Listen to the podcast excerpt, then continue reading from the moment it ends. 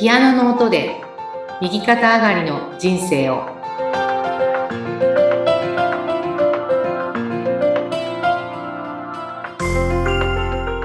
皆様こんにちは。東ひかりです。こんにちは。インタビュアーの山口智子です。えー、ひかりさん、前回は会社の理念や行動指針のいう柱が大切だよねというお話していただいたんですけれども、あの、ぜひ今日はその、じゃあ実際の社員の皆様とのコミュニケーションですね。まあ、以前の配信会では、そんなにこう、今、社員の方と密にコミュニケーションあえて取っていないという話もあったんですが、ぜひぜひそのコミュニケーションどういうふうにしているのか、またどんな考えの変化があったのか教えてください。はい、そうです。あの、まあ、初めの頃ですね、やっぱりこうリーダーをね、育てようとかいうふうにして考えたときに、ちょっとやっぱり自分もこう仲良しチームじゃないですけど、そんなふうに考えたことがあって、よくあの、まあ、みんなのこう意見を聞いてみようっていうようなことでですね、うん、あの、これはどうみんなは考える、みんなね、あそのまあ、リーダーになってもらおうかなって思ってた人たちに、みんなだったらどう考えるみたいな感じでね、こう、質問というか、こう考える機会っていう感じでね、うん、あの、お話ししてたことがあるんですけども、はい、やっぱりまあみんな一生懸命会社のことを考えて、うん、あこういうふうにした方がいいんじゃないでしょうか。あこうと、ね、こうやったらいいんじゃないですかってこう提案をしてくれたんですけれども、うん、あの、まあ私にしたらですね、こう、それは自分がもうやってきて、あの、いろいろ取り組んだけれども、あの、まあ、そんな風にこう提案されたようにはならないんだよっていう結論が出てることが結構あって、で、まあ私としてはもう、あ、それはね、私やったんだけどうまくいかなかったから、うん、あのー、やんなく、やれないねっていうようなことで、まあこう、まあ却下というかね、はい。せっかくの提案に対してですね、うん、まあ否定しちゃうことになりますね。うんうん、そうすると、まあその提案した側のね、社員からすればですよ。ね、社長が提案しろって言うからしたのに、なんか全然聞いてくれないんじゃないかと。うん、もちろんそういうふうにこう、ね、なりますよね。うん、で、まあ、その彼女は、そうですね、なんかこう、いつもね、自分の意見はね、取り入れてもらえないんだっていうような感じで、うん、その不満がね、やっぱりこう、端々にこう出てくるわけですよね。私に対する不満っていうのがね。はい、で、なんか結構、あの、ね、私にはよく反発してくるなっていうふうになってしまいますし、うん、やっぱりこう、仲間にもね、社長は全然私の言うこと聞いてくれないからね、っていうふうなことをやっぱりこう言っちゃう、不満が溜まっちゃってるからね。はい。うんうん、言っちゃうわけですよ。で、またそれが私の耳にもね、届いちゃうんですね。うんうん、あの人が社長のことこんな風に言ってるよ、みたいな感じでね。なんかよくありますよね、こういう関係。そうですね、なんかよくありますね。ね、なんかあの、いますね。社員、社員のみんながね、まあリーダーだったり、ね、上司のこととか部下のこととかいう感じに、ね、なるんですけど、で、まあ私も、初めはね、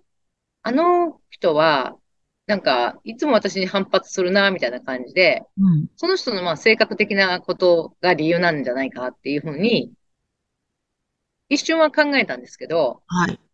ちょっと待てよって感じで、うん、あの、まあ、その、社員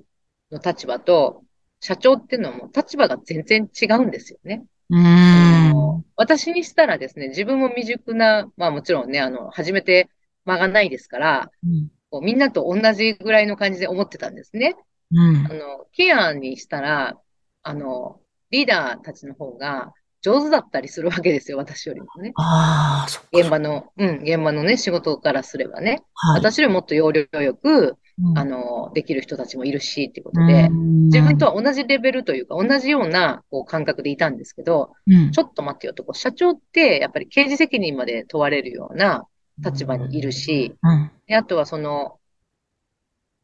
なんていうかな、こう、処理しているものもね、うんまあ、大きいですね。いろんなお付き合いというか、見えてることも大きな全体を見ているのでね。うん。利用者さんのことも全体見ているし、社員も全体見ているし、うん。で、外の機関と、まあ、行政とかね、家族さんとか、あとまあ、協会とか、いろんなところとの情報交換っていうのは、まあ、社長は、ほぼ全体を把握できてるわけじゃないですか。はい。その情報を持った上で下す判断と、うん、やっぱ一ヘルパーとして現場に入っている人が二つ判断っていうのは、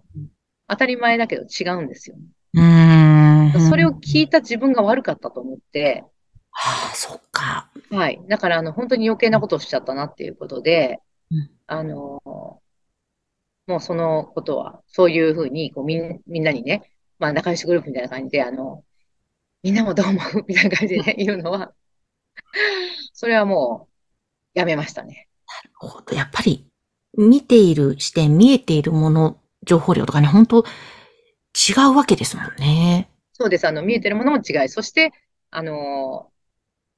取らなきゃいけない責任も違うので、うんうん。あのね、その人が良しと思ってやることっていうのは、やっぱり他のことが見えてなくってやる場合があるので、うん。で、最終的にはやっぱりね、社長が責任を取っていくわけだから、うん。それはできないことなんですよね。ほど。え、なので、まあ、もともとが私が間違ってたんだなっていうことで。そ、えーそこに気づかれて、今はなんかどういうふうにしてるんですか？そうですね。まあ、あの、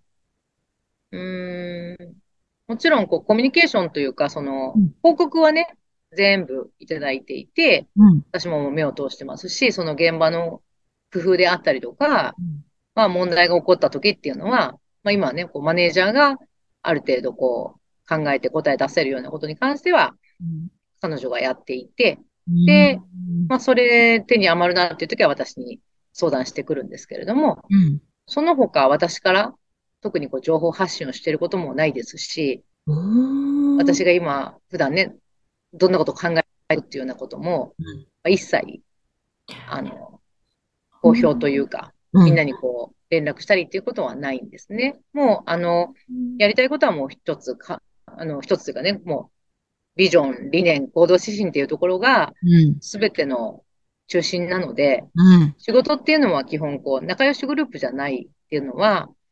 まあ、井崎慎先生が教えてくださったことで、はい。あの、まあ、よくね、あの、井崎慎先生の講座でも、あの、質問でね、職場の人間関係が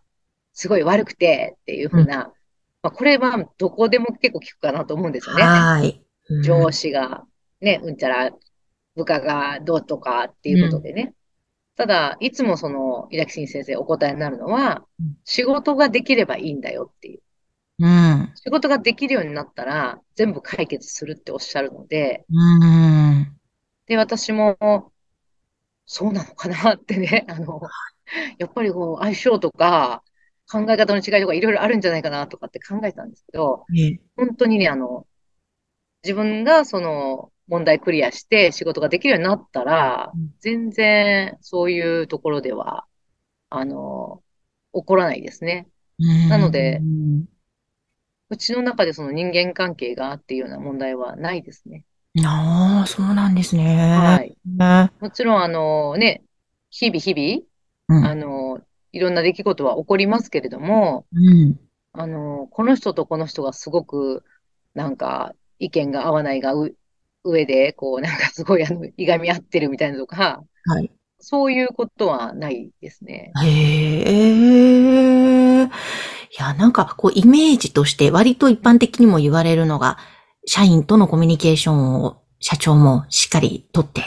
例えば、週に1回とか、上司は部下とワンオンワンという時間を設けて、ちゃんとヒアリングしようとか、なんか、そういうのが割と、ここ数年よく言われてますよね。もちろんそれも良いんだと思うんですけども、会社によってご自身の経営者の考え方とか理念によっては、また自分の中に聞いてみると。うん。合う、それが合うとは限らないわけですよね。そうですね。なので、まあ、あの、そういうビジョン、理念、行動指針があり、そして自分が成長していくことがやっぱり会社の成長につながっていくので、うそのん。常にこう、自分がどうであるかっていうことに対しての、えー、なんていうかな、これでいいっていうのは絶対にないので、はい。何かあった時に絶対に自分に振り返るんですけれども、うん。それをこう超えていくと同じことがまあ起こらないので、まあ、これはまあやっぱり抱き講座を受けてるからっていうのもあって、うん。あの、戻らないんですよね。で、逆を言うと、もしまあ同じような問題が起こるっていう場合は、うん。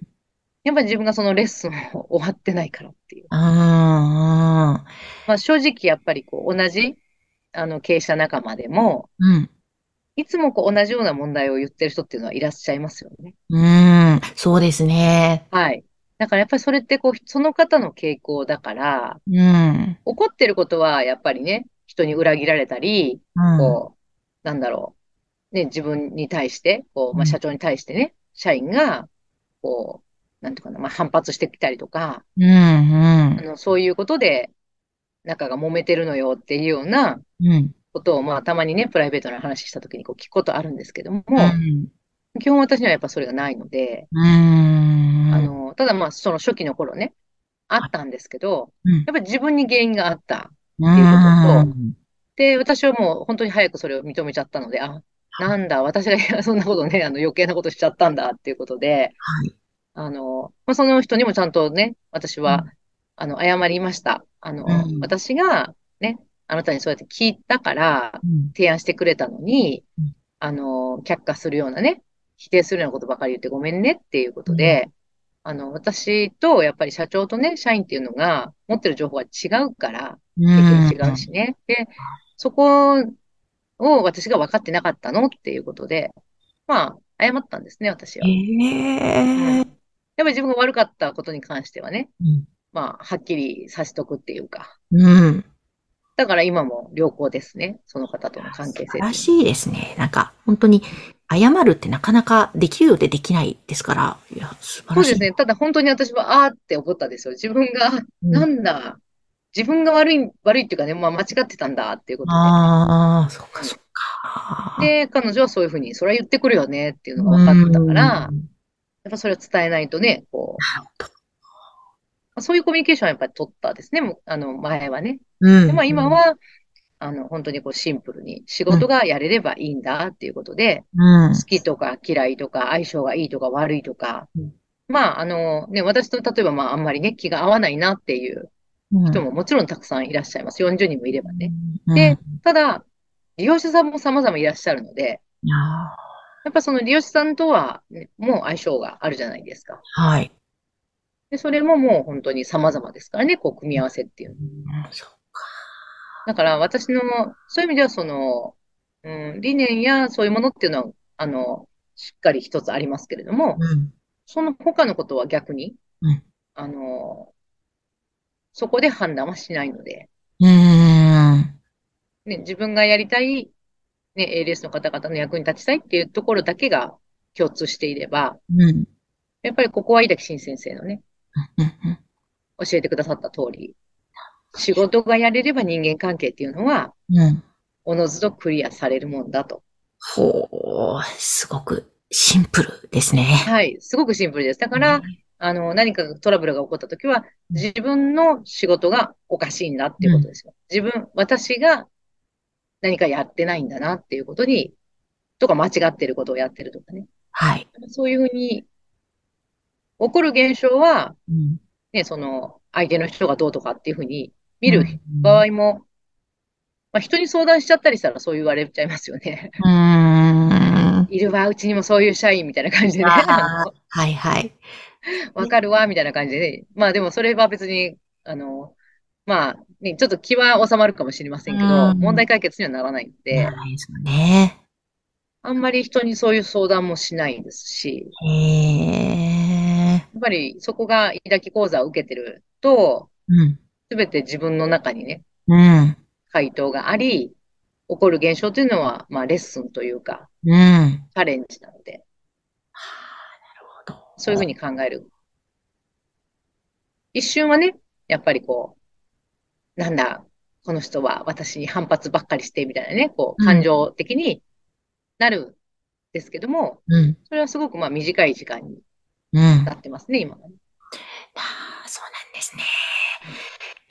ぜひぜひ、ちょっと今日のお話も、これすごくシンプルかつ大切な、なかなか、えー、やろうと思ってもできないなと思う方もいるかもしれないけど、これやってみると多分自分の内側に聞いてみるっていうことですからね。で、そのきっかけを作ってくださるのが、その、井崎慎さんのコンサートであ、ったり、そうです。ひかりさんのこのまあ、ポッドキャスト配信をいろいろ聞いていただくと、あ、そういうことかって気づいていただけてできると思いますので、ぜひ参考にしてみてください。この番組の概要欄にはそのひかりさんの LINE 公式アカウントを掲載しておりますので、そちらから井崎慎さんのコンサート情報などお伝えしています。ぜひそちらご登録ください。ひかりさん今日もありがとうございました。ありがとうございました。